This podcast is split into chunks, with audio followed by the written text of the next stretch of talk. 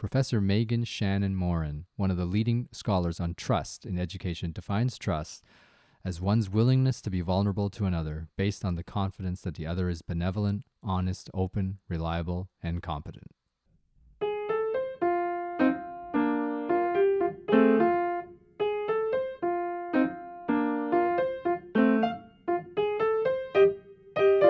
Welcome to W five H. Who, what, when, where, why, and how. A podcast where we explore ideas through books and discussion. I'm one of your co-hosts, Luki Danucarianto. And I'm your other co-host, David Hsu. Let's crack those books open and get started. All right, Luki, we're back for another episode of W five H. On our never-ending quest, not never-ending, but it feels never-ending at times, our quest to understand what is wrong with education. Luki, welcome back to our show. It's great to talk to you again. Always a pleasure, Dave. And hopefully there is an ending to this because I'm not going to keep on doing this forever. But who knows? I mean, this this is an interesting topic, and I think we're getting ever so closer. Uh, but with every book that we go through, there's probably even more questions. But yeah, I thought, uh, yeah, let, let's get into this one. All right. So this month we read In Teachers We Trust: The Finnish Way to World-Class Schools by Pasi Sahlberg and Timothy D. Walker. And basically, we've heard a lot about the Nordic education system. You've been you've been pumping us up for the Nordic education system for a few months now, and it is a part of the world I don't know a lot about, and an education system I didn't know a lot about, and now I know a little bit about it. So maybe give us the two-minute synopsis of what this book is about and or what it's trying to do. Yeah, so similar to the other episodes, I heard a lot of great things on the, the Nordic system, and apparently the, the Finnish system is, is probably one of the uh, higher ranking ones of, of all the other Nordic countries. And this uh, book is, is based on um, kind of the recount of a U S teacher who ends up taking a position in the Finnish schools and basically recounts the, the major differences between the, the two systems. So uh, they, he talks about uh, his experience in the uh, American system, and then he talks about a, a totally different system uh, in, in the Finnish system. And a lot of it is based on, as the book would, or the title would suggest, uh, on trust, right? So there's a lot of trust placed uh, on the Uh, teachers in the Finnish system, and there's all sorts of different uh, reasons why it is. Uh, so uh, Finland has uh, a, a minimum um, s- salary that, that that folks have, so minimum um, wage uh, that that is offered to everyone. They have universities uh, paid for, and uh, their teachers actually have to have a advanced degree. So they are very highly regarded, and probably even more so than things like, like doctors and stuff like that, right? Mm-hmm. And, and there's a lot of trust uh, put in, in the education system. And uh, as a result, uh, they produce a lot of great students, right? So, um, and yeah, it, it's it's a bit of a comparison between the Finnish system and the North American system. Um, and the... I, I, we don't really get into all the nitty-gritties of, of all the kind of the day in the life of, and I think that would be in, in one of the other books that uh, one of the authors, uh, Pasi Sahlberg, had, had written. Um, but yeah, it's, it's a bit of the compare and contrast between the Finnish and American system. Mm-hmm. So Timothy Walker is the writer, one of the co-writers of the book, and he is the... He is the Timothy that's in the book, the guy that that we hear about him moving from Massachusetts to Finland to teach early on in mm-hmm. his career, and then having this eye-opening experience of experiencing a completely different education system where teachers are valued and trusted. It was a little bit odd the way the book was constructed as I read it. Like, I couldn't figure out who was the writer.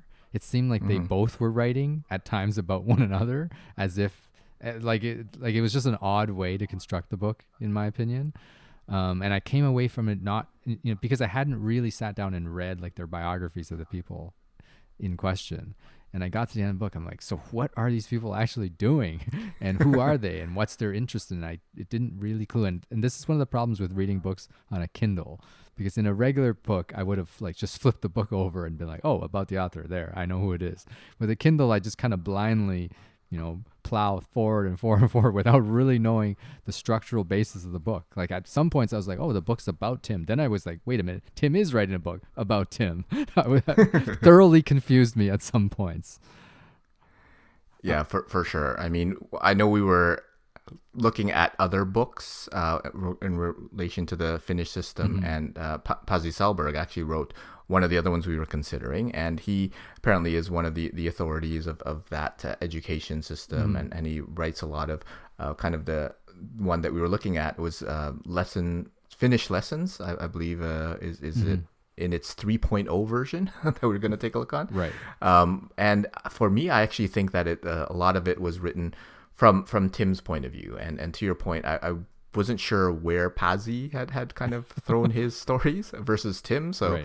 it, it was a little challenging, but I, I, I did find that uh, it had some interesting points in there. Yeah. And the main point of it is this concept of trust. Essentially, the book is a maybe eighty percent of it is talking about trust and the importance of trust at various levels. Mm-hmm. And that that is like a fundamental building block of the system.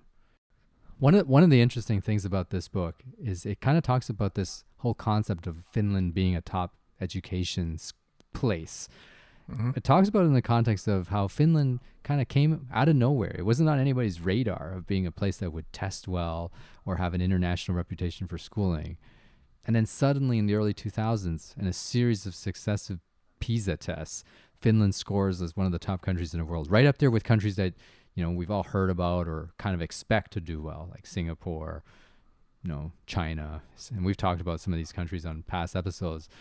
Finland scores remarkably well, and then they spend like a good decade trying to figure out, why is that? Like, why is this country mm-hmm. doing well? And the people who manage the system there don't even have any real idea of why. So they've kind of retroactively gone back and re-examined what they're doing to try to figure out what it is that they do that other countries don't. So there's this whole idea now, you know, in America, in Canada, that a lot of these places looking at this Nordic system are trying to pick out what works for them, what makes that system successful, and try to take some of those principles and apply them in other schools. That's essentially what Sal- Sahlberg and Walker are trying to do here, I think. For sure. And uh, uh, the PISA system. I know in our last book, we talked about that and saying, yes, how, well, that might not be the key. When the PISA system, you know, is trying to, when the PISA system shows something that we don't want it to show, we trash it. But when it shows something that we want to believe in, like in this book, the PISA system is proof that Finland is a great educational country. Then the writers have to say the PISA system is great. Finland's a great educational country, and, and this shows it. I th- I had trouble with this. You know, we're flipping between between vantage points on this thing based on the what political ideology we want to adopt. I, I wasn't a big fan of this argument. Well, it's one of those things that, that we have to think critically on the PISA test. Again, what is that signifying? So folks can do math, science, and, and kind of uh, English or, or mm-hmm. the, the, the reading component of it. So that part, okay, is great. Um, and I, I think that's something worth noting, but I don't think we have a definitive answer of what really outlines kind of a great system. Right, and a great education system, right? So that's just something that, well, I don't know if we're flip-flopping, but it's one that we're learning from these different systems and trying to figure out, okay, is there is there another test that that uh, should outline uh, which which is the leader that that uh, is is kind of more obscure versus like the PISA well, one that everyone seems to herald. In in the previous month's book, Yong Zhao, talking about China, makes it pretty convincing argument to me that we should not accept the PISA system or the PISA score as a measurement of how successful an education system you have, right? He mm-hmm. goes to great lengths to underscore that just because you're doing well on these few subjects does not mean your system is great, and therefore China does not have a perfect system, right? Right. Now this month, we read this book about Finland, and the proof that Finland is a strong country in education is the PISA score, right? The book does not spend too much time diving into the details of the score and why it should, could be valid or maybe it's not valid. I personally, after reading all these other books that have really debunked standardized testing, feel like it cannot be that valid. So, so should we even think that the Nordic system is all that if this is the measurement of it, of a measurement yeah, of success? I, yeah, I mean, I would say that we, we have to treat it with a grain of salt in that uh, until we come up with some other uh, system, because f- for me, it's a matter of well, what is the purpose of education to begin with, right? So is it to teach people to do math and to read? okay, then then that is uh, done. It, it works, right? We, we we have our answer. But we, we talked about in other episodes where it's to help them become uh, upstanding citizens, right? They, mm-hmm. they understand like ethics and morals. In, in, in one of our episodes, we talked a little bit about that, mm-hmm. where uh, learning soft skills is another piece uh, that, that uh, it should have. So I don't believe that there's an assessment out there that really evaluates any of those things, because mm-hmm. I would be curious to say, well, out of uh, everyone who graduates from any of these systems, uh, which ones are the most quote-unquote successful? And, and how do we even me- measure success? Is it the amount of uh, money they, they have, how, how much contribution to the G D P, like inventions, art, uh, whatever it is? Like it's it's trying to figure mm-hmm. out what is that that whole measure of success. And and again, I don't think we have that answer, um, but maybe someone can point us in the direction of Uh, some sort of uh, research or, or assessment that, that kind of points us in in uh, where where we want to be looking. I mean, this this is a fun, like if we maybe you're right. We have to really sit down as a as a and get a consensus on what is the definition of a good education system for us to understand why ours is so bad, because maybe it's not so bad. Like in the in the China book, Yong Zhao makes the argument that the American system is very strong at developing entrepreneurs, the entrepreneurial spirit. Mm-hmm. Right? And if that's the measurement of a good system, the American system is great. It doesn't matter what your PISA score is. It's almost saying that to some extent. Yeah, but remember, we talked about how the uh, American system is uh, not designed to uh, allow entrepreneurs to, to thrive, right? It is the folks that go against the system that become the most successful, right? So by definition, right. we've well, kind of said that that it's not really uh, that. It's just the culture allows for that to, to happen, right? A, a little bit more acceptably than, than on the Chinese side. So. Right. So, I mean, we, we now we go all the way back to the first book that we read. And the argument was that we don't need an education system at all, right? And yep. we're five books in, and that still seems like a valid hypothesis at this point. Yeah, and I think we'll hopefully turn another log and find some other clue as to what uh, could be that that model for, for success. But I, I think if we just kind of walk through the book and some of the arguments there first, and, and maybe some of the arguments or, or ideas will, will be teased out uh, as we get into it. So if we walk through a little bit uh, of the points on, on trust, because otherwise we're going to be circularly arguing because we don't have an assessment. Uh, what are some of the elements of, of, of trust that, that uh, you kind of uh, took from the book? So it seemed like this issue, so basically what the book is saying is that the entire culture of education in Finland is based fundamentally on this concept of trust. Trust between the parents trusting the, the the parents trusting the education system, and the parents trusting their children's teachers, but also the teachers trusting one another, and also the teachers trusting the students, right? Enabling the students to, you know, be given complicated things to do and allowing them to fail and so forth. So this trust is happening at multiple levels of society all the time, right? And as I read it, I was... And and actually, maybe we should point out that the book is actually structured in a way that it acts as a sort of a manual for an American teacher. I think that's the target audience of the book, or a North American mm-hmm. teacher, and telling them these are ways you can implement trust in your classroom, right? These mm-hmm. are your ways you can implement trust amongst your faculty members if you're a, pr- a principal of a school. That's the way the book is structured, and it gives a lot of concrete examples of how you could go about manufacturing that trust. Like, for example, for teachers, you should encourage more socializing in the lounge so that the teachers get to know each other, because it's in that casual small talk that you're actually making bonds with one another, getting to know each other, building trust, right? With students, it would be something like, you know, even from a very young age, you know, teaching students to be able to work with, you know, a knife or complicated power tools, when otherwise in North America, we might be afraid to put that tool or a knife in a child's hand to teach them how to cut fruit in a kitchen or something. Um, the, the book is very big on giving very practical examples to try to build trust throughout the system. As I read it, I mean, it was very eye-opening. This, this whole concept of trust we haven't really encountered in any of the other education books. No other education book we've read this far made such a big deal about trust, right?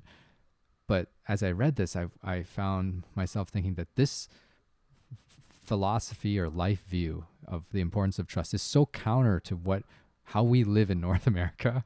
Like we mm-hmm. live in a in a society completely void of trust at this point, right? We live in a society we where we lock all our doors, and when somebody comes knocking on a door, we're like peering at them through this like two millimeter peephole, and we refuse to budge the door open because we think there's gonna there's a murderer outside waiting to kidnap us. And and just the other day, my friend me- meaning well sent me an Instagram post from C B C News, right, about a man who walked up to his car. He put he put a child into the back seat, and this is just like in Brampton, not far from here.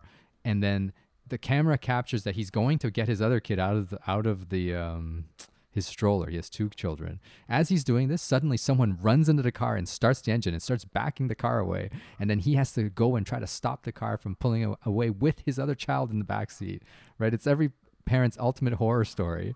And I'm right. watching this and thinking to myself, this is like on the news. This is the kind of stuff we get inundated with here in Canada and probably in the United States.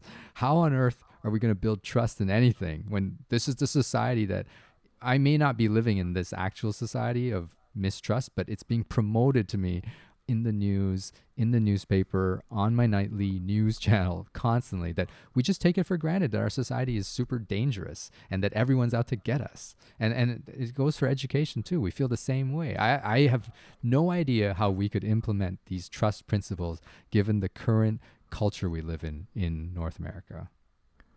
Yeah, I think it goes to some of the other things I talked about of how kind of Finland is, is even set up um, in, in terms of its economy, right? So everyone there has has a, a minimum income, mm. right?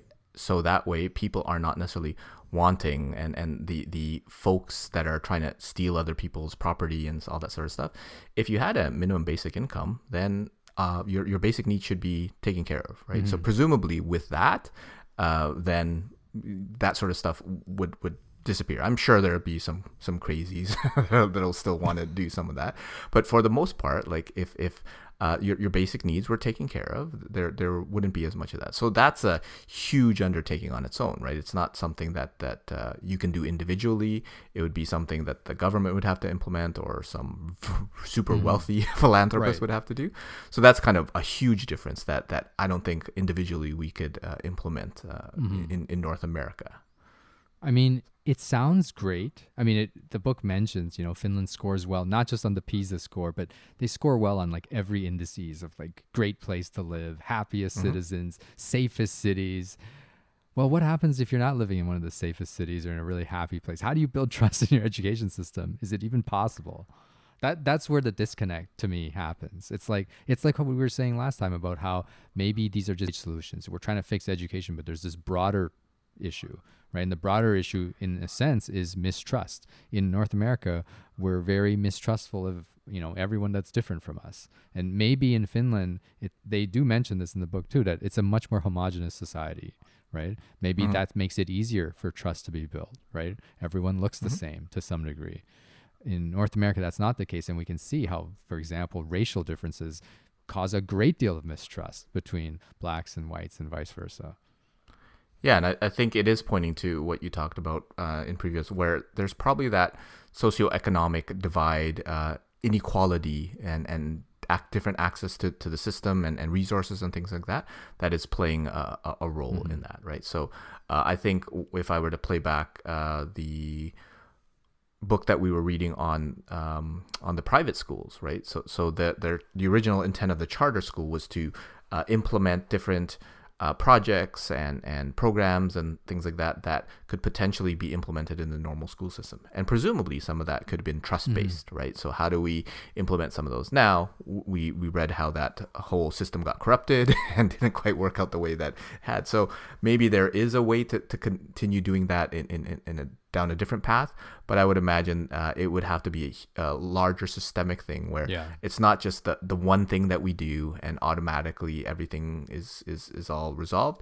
It's going to be a whole bunch of uh, different components that kind of work on itself. Like um, one of the things that the, the Finnish system has is, is more problem-based learning, mm. right? So they don't have subjects as, as we know them, where they're not necessarily teaching math and and English and uh, uh, science and things like that. They would be learning about whatever the, the dinosaurs or the environment and stuff like that. And through learning about it, then they naturally learn math because they have to uh, calculate, uh, I don't well, know, weather patterns or different things like that, right? So that's a, a different way of doing it. Now, does that have trust inherently built in?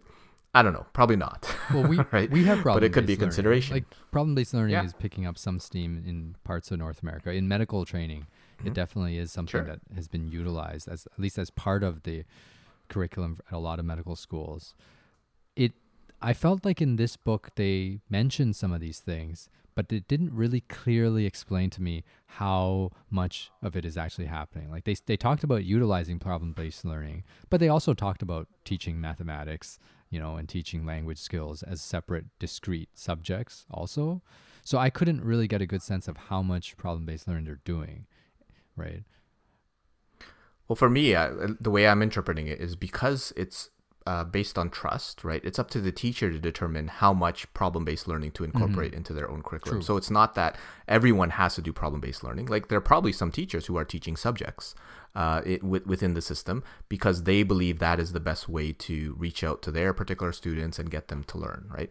For others, it's like, hey, let's get them excited about like animals, cars, or whatever, and, and get them to learn. And, and that way they'll, they'll pick it up a little bit quicker. So I think there there is that inherent piece of trust where it's the, the teacher that decides who uh, or what modality is, is uh, relevant. So maybe going back to the, the Joe Bowler one where there's all these different ways of learning math, right? And and you're really finding uh, like little Jimmy likes likes the, the pen and paper stuff and, and, and, and little Sarah likes more visual or something like that. And another one wants more tactile counting of things like that, right? So uh, and, and within there, like the problems are going to be different for different folks. And uh, the different students are going to learn in a different way. So I think that it's inherently that you won't find all the details. There will probably be a few case studies because I think they walk us through a couple of uh, uh, teachers and, mm-hmm. and their typical curriculum in the class. But what the, the next school over is doing could be totally different yeah. because their their students are comprised slightly differently. And uh, yeah, I, I think what I've found inherent with some of the problem-based learning is, and with some of the trust part is, they're the students are, are inherently learning like kind of the, the soft skills, the human skills, mm-hmm. right? How to think critically, how to figure stuff out, how to ask questions, mm-hmm. and uh, basically um, not be spoon-fed, yeah. um, just, just like it is in, in some of the other curriculum, right? So it's not like the rote memory learning, like in the Chinese system or even in some of the uh, North American side, right? It's more of like, hey, how would you want to tackle this problem? And you, they have more kind of like guides. Mm-hmm. Uh, the teachers are more like guides to to help them uh, go on their way. So they're empowering the young ones. And I was just chatting with, with some folks on the weekend where we talked about like uh, shop class, like and home ec, right? They, they don't really have that anymore in, in elementary school in, in North America. we, they used to trust us with like bandsaws and, and knives and, and, and all that sort of stuff and lathes and stuff. Well, you- Not There's anymore. no PISA score for home ec, right? You need to spend more time on math. But I think that's probably exactly, what happened. Yeah. yeah, that's probably so. And and it probably uh, harkens to, to kind of go back to that where, well, maybe there was some value in that where uh, if you look at other skills and develop some of those soft skills like work ethic and things like that, maybe math and and and and reading uh, become a little bit easier. I don't know. That, that's some of the things that kind of cross up my mind as we uh, we're getting into this book. The, the teacher part, I think that you mentioned is very interesting, how the teachers are empowered in Finland to adjust the curriculum based on what they see fit. That is very different from what we experience in North America, where we have a fairly rigid curriculum and it's fairly standardized. So you, no matter where you go to learn, you pretty much will be getting the same material if you're doing, you know, grade nine math or grade seven mm-hmm. uh, history. Like the material is the same. The way it's taught is very similar. Everything's prescribed. Whereas in Finland, they really tr- say, okay, you're a teacher, you know, that means, you know, you know what you're doing. You can build your curriculum, cater it to the students that you have, figure out what your students need, and we're not even going to measure it. Like, we're not going to give you a big mm-hmm. standardized test at the end of the year and compare you to all the other teachers in Finland, and you get a rating. Like in America and some of these other books we read, this was a big thing, right? Like standardized testing to prove how good of a school you are, right? By weighing right. your scores against your past scores and then other scores in your neighborhood and stuff like that. I found that very interesting, you know, like it's just a completely different way of thinking about success and uh, achievement that we're not used to in North America. And I think that if we want to sort of adopt the Finnish method, it goes beyond more than just saying, okay, we're going to do problem-based learning. It's it's really changing mm-hmm. how we think about education as a whole. You know, you know that instead of saying that it's impossible to teach thirty kids in a room or twenty-five kids in a room, you know, and and have individualized things for all of them, it's really changing our mindset to say, you know what, we have to have individualized attention for every child, and we have to empower the teacher to be de- able to deliver that. We have to train the teacher to be able to be flexible and adaptive. It's completely foreign to what I've experienced and seen and read about North American education. And I'm I'm talking about this from a Canadian standpoint, where our education system mm-hmm. is pretty solid by all these books measure, and I, I never even appreciated it until I've read these books. Yeah, I mean, I come from it from the viewpoint of uh, being an educator my, myself, as well as uh, being married to one. Mm. Right? So I get to hear the stories of that, where if you actually look at any given class, there are uh, like the, the people who meet the average of the curriculum, right? And they're kind of at wherever you expect them to be. And then there are people, the, the students that are way beyond, and the uh, students that are lagging behind, right? So if you teach one curriculum, right, and you do it uh, in the typical North American uh, fashion, well, then what's going to happen to the the people that are uh, the students that are further ahead, that, that are just bored because mm-hmm. they've already done it, they, they, they get it on the first go and not have to listen to it the fourth time over? And what about the, the ones that are further behind, where they need to review it ten mm-hmm. times, uh, and, and the four four is not enough, mm-hmm. right? So the Finnish system kind of uh, by by necessity has an individual curriculum, and I think the North American system could benefit a, a lot more from that. The the big challenge on our, our side, or the North American side, is is things like class sizes, mm-hmm. right? And uh, like behavioral challenges, right? Uh, there there are people, or there's students that are um, have have are, are are different parts of the the autism spectrum, right? And they might be in a regular class, right? And that student might need uh, ten times the attention as kind of a quote unquote average student that is uh, meeting kind of other standard curriculum. Um, and then the, the, the ones that are further ahead, they're just bored and, and checked out, mm-hmm. right? So uh, I think there is one where if we can figure out a way to allow the teachers within the classroom to, to uh, actually adapt themselves to the individual um, students, then, then I think a lot of good things would happen with mm-hmm. that. Speaking about trust, I mean, what are some of what are your own experiences with trust or distrust in the education system? Like, you know, is, maybe we can do it through like good, bad, and the ugly. Like, is there some example through your own background, or, you know, what you've heard from your wife about education, of a time when you really real like the trust, like, because because you and I, because we don't think about trust as a big thing in education, right? I, at least I certainly mm. did not until I read this book. But thinking about it, having read the book, are there times where you feel like, okay, the trust thing really came through, and, and they're right, you know, like I get what they're talking about? Yeah, if I, I speak to my experience as an educator, then then most of it is in the post-secondary mm-hmm. realm, right? And even there, there's trust and lack of trust within that age range, right? So within uh, the, the, the system, there's a, a technology that allows you to basically uh, evaluate and cross-evaluate all the different uh, submissions uh, to, to, to identify plagiarism, mm-hmm. right?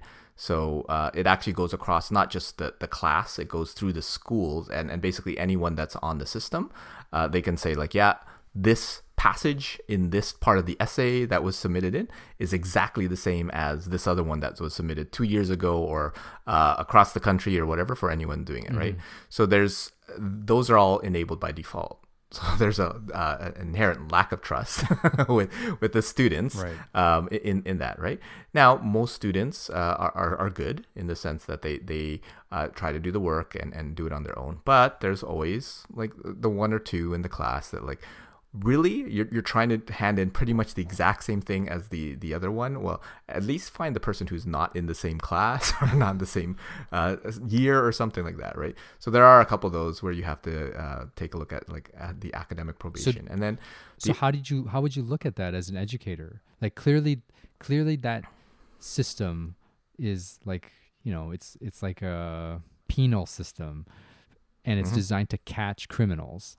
And it's clearly comes from a place of distrust. So Would we, or would you say that we should just do away with this algorithm and go back to the way when you and I went to school? They didn't have this thing, right? This didn't no. exist. Are we better off as well, society? The technology wasn't there. Yeah, so people were committing crimes left and right, right? But but should this thing exist? Would you do away with it, or is there a better alternative?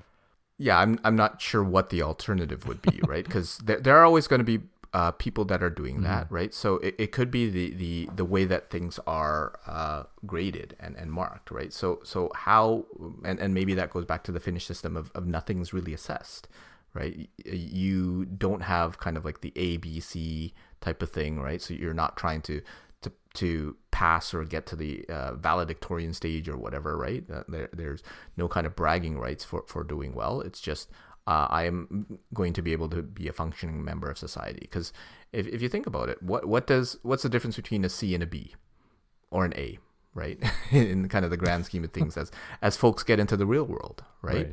right. Uh, like like do, do you care what someone got uh, in undergrad? in uh, med school and things like that, a- apart from maybe the first job that they've ever gotten because they don't have any other track record. Mm-hmm. But like, what does that even mean? So I, I would, I, I don't know if we should do away with it. Maybe you keep it in and then, but hopefully emphasize something else that might uh, be more uh, motivating for, for, for students. Actually, I so, forgot this part. Did the book actually say they don't grade students at all? I think there's an assessment in during the transition periods. Mm.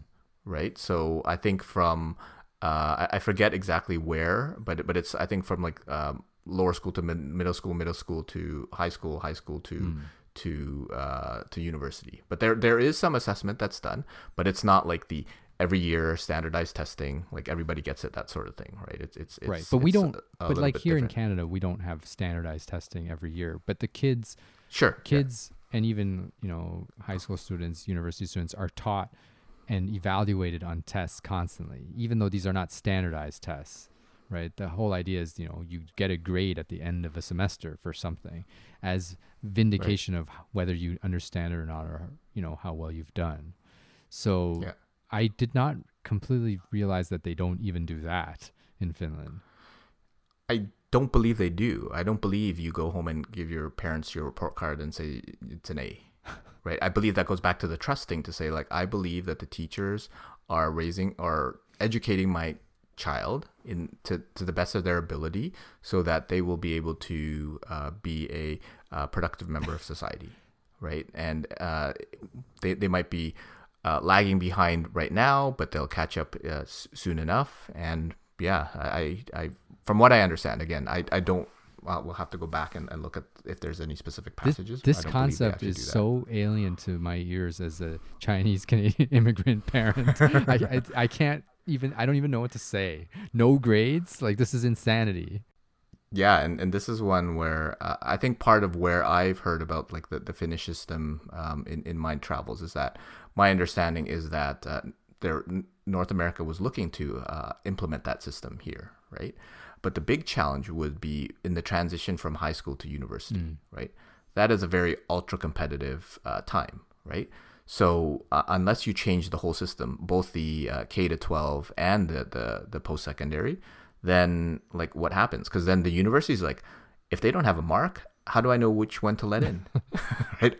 Do I trust the teachers coming and say, yeah, these are the ones that I want in my Ivy League school or not? Like that, that again is a total mind shift in terms of uh, wanting to do that. So just based on that, they, they, we, we couldn't possibly do anything like that mm. here. Right. So unless there's a, a, a different way to kind of uh, allow folks to, to get into, um, Ivy League schools versus all the other ones that are out there. Right. So it's, it's odd that, you know, I come from medicine, but in medical education, there are a lot of these movements to implement some of these more newfangled ideas. Like a lot of medical schools have done away with grades. Like in the old days, you go to medical school, you get a, it was, it was just like elementary school. You would get a, a grade for anatomy, a grade for biochemistry, a grade for cardiology and respirology. Now they just tell the students, you just pass or fail. Right. And hmm. the idea of it is that, you know, there's a basic level of knowledge you need, but beyond that, don't worry about it too much. Right. And medical schools also pushing the problem-based learning and, and stuff like that. It does seem like it's a little bit too little, too late kind of thing. You know, like most of these kids have gone through the regular education system and they don't even know what to do in a system without grades all of a sudden. And it's good. I, I actually, I, now that you've, you know, as you talked about it, I've thought about it more. You know, when we teach our kids, you know, anything, you know, softball, tennis, play the piano, at the end of the day, do the grades really matter? Like, we all go through like piano lessons. We take these like certified courses and get grades. You know, I got a seventy-two, a seventy-four, I got an eighty-eight. Like, does anyone really care about that number specifically at the end? At the end of the day of the whole thing, we know who's good at playing the piano and we know who isn't, because when we listen, we can tell, right? When we watch them play, we can tell. And these scores, you know, there's some sort of proxy for that, but uh-huh. I think we've inverted the process to where we only care about the score. We don't actually care too much about the actual playing and the skill. Yeah, and, and I often tell uh, students uh, a quote where uh, you want to go through school for the learning, not the grade, right? Because the grade can be heavily influenced by all sorts of different factors, mm-hmm. right? You, you're having a bad day, like, I don't know, someone in your family just passed away like the the, the, the hour before mm-hmm. right, your exam, right? That could have a totally uh, huge impact on that, mm-hmm. right? Um, so, so and, and does that mean that, that you can't do it? No, it just means that you were having a, a bad day, mm-hmm. right?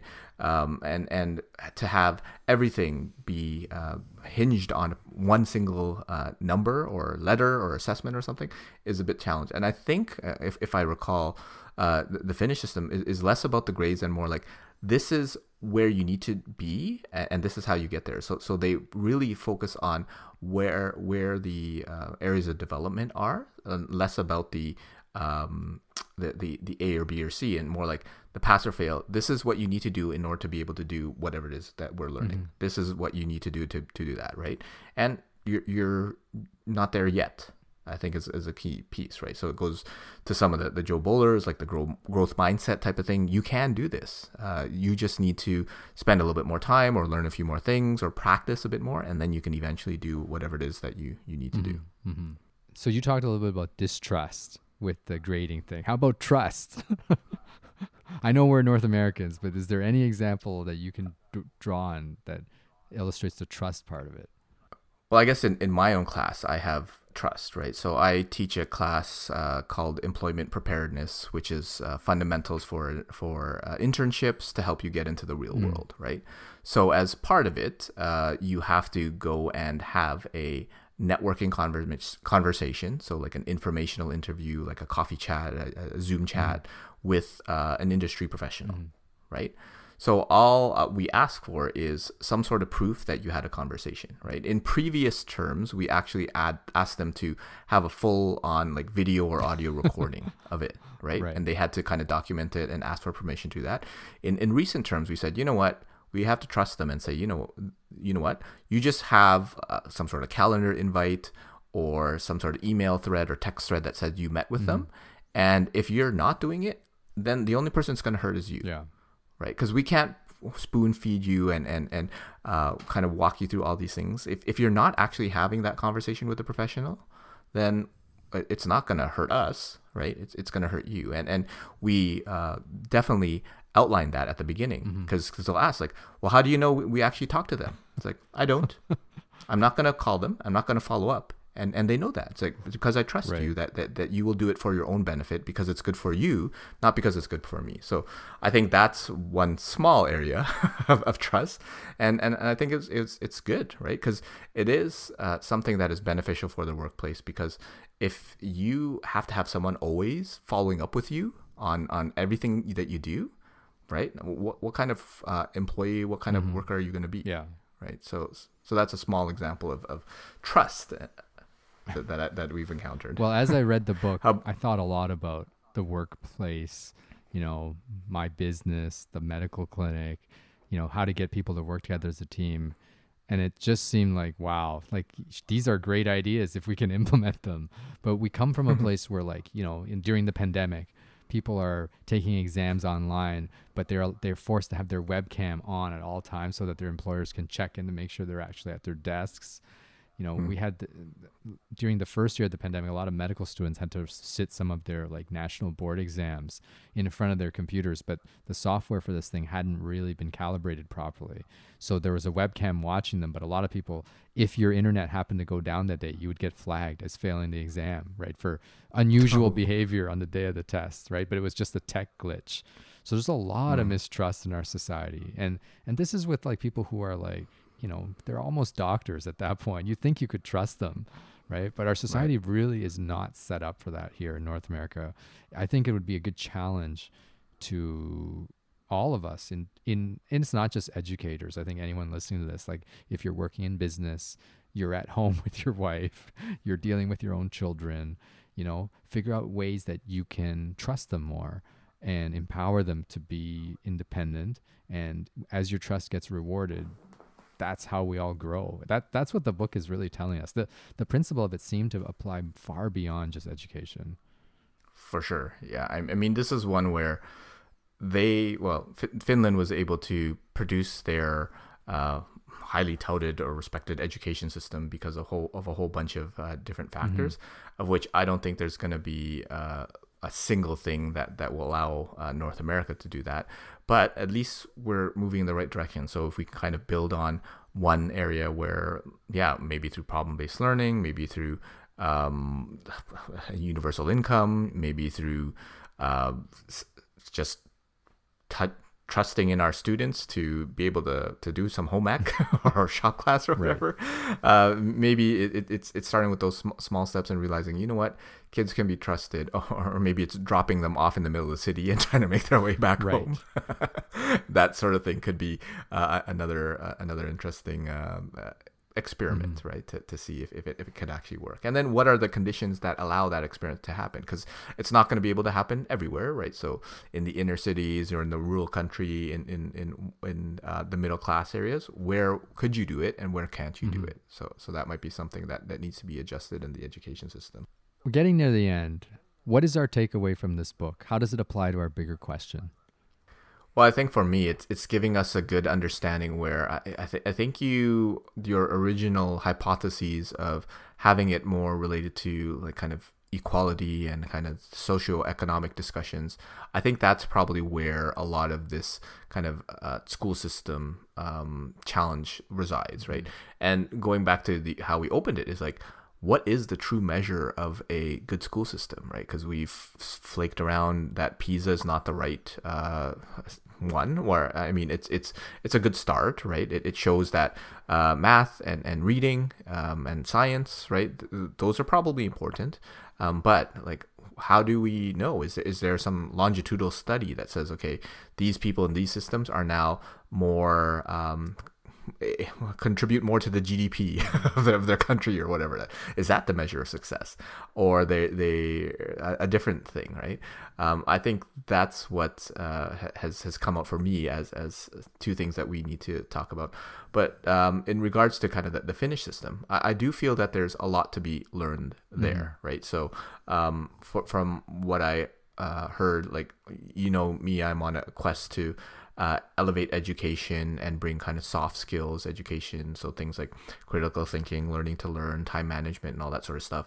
And that's inherently what is uh, done in the Finnish system, mm-hmm. right? Um, not explicitly, but through the, the learnings of that. So I actually probably want to uh, dive into some of the other learnings to say, like, how exactly do they do that, right? Is it purposeful? Because if it is truly left to the um, to the trust of the teachers, like, does everybody learn it in the same way to the same level and things like that, right? So it, it would be highly variable uh, on that account. Um, but for, for me, it's, it's a matter of, one, we probably can't fix the North American system in the same way. Mm-hmm. And if it did, it, it'd probably need like a, a fifty-two prong approach, right, in order to kind of get it in the in the same way. But we could probably make small headway here and there. Mm-hmm. And then over years, over time, we could compound that. Uh, but going back to the whole concept of trust, it, it's not a, a school system thing. It's a whole societal right. uh, piece that, that needs to be uh, addressed, right? So that's kind of my big takeaways. Uh, how about yourself? Likewise, I think maybe we could start with trust, and just as individuals in the society, start to apply it more, you know, trusting, mm-hmm. you know, the bank that we go to, trusting our teachers, trusting our children, and just start building little blocks of trust here and there, rather than constantly living in a state of distrust, worrying that everyone's out to rip us off, everyone's out mm-hmm. to thieve something if given the opportunity. I feel like in North America, that's become the default mindset for people, right? We have to be very guarded about what we say, what we do. We don't want our identity to get out. You know, if if our social s- security number gets leaked out, you know, every phone call, every time the phone rings, somebody's trying to rip you off, right? Somebody's trying to sell you something you don't want. I think we need our our society needs to change on this macro thing, and it's not just education. As as we start to change that and embrace one another and the humanity of individual people, you know, then I think we'll start to get towards where we need to go. That's where this book seems to be telling us to do. Yeah. I think it reminds me of one uh, philosophy of life that I've adopted, uh, well, fairly recently, where it's, it, I, I call it A P I, assume positive intent, mm. right? I, I don't have a natural belief that um, people out there are, are out there to, to screw me mm-hmm. over, right? So, and if they're doing something that has some kind of negative ramifications uh, on my side, then it's probably on their side, it, they have a positive intent. It's just obviously not necessarily mm. uh, uh, affecting me in the same way. Because uh, I was reminded of a, of a of a quote from from Abraham Lincoln, which apparently says, like, if you trust, you will be disappointed occasionally, but if you mistrust, you'll be miserable all the time.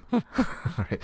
Which I which I kind of uh, adopted to say that, you know what, yeah, if I sure I'll, I'll probably get screwed over, probably more than I should, right. But if if I go around distrusting everyone, like that's not a, that's not a life to live. Right, that, that that would be a little bit more challenging. So I think I'll uh, be in the camp of, of trusting folks. So um, yeah, just just for folks out there, I don't know if that puts a paints a target on my back, but uh, we'll see. Sounds good. Sounds like a good way to live, at any rate. So for our next book, you know, we're we're now five books in. It's time to talk a little bit about Canada. So the next book on our docket is The State of the System, A Reality Check on Canada's Schools by Paul W. Bennett. So for those of us who are listening who are from Canada and are waiting for us to weigh in on the Canadian school system and how actually internationally the Canadian school system is regarded quite highly, come back next month when we talk about Canada. Finns seem to understand that teachers or schools alone cannot make miracles. Instead, the emphasis is on collective efficacy, not individual performance. This educational approach is not just a Finnish thing, though. Researchers have found that other high-performing school systems view teaching as a team sport, not an individual act of courage.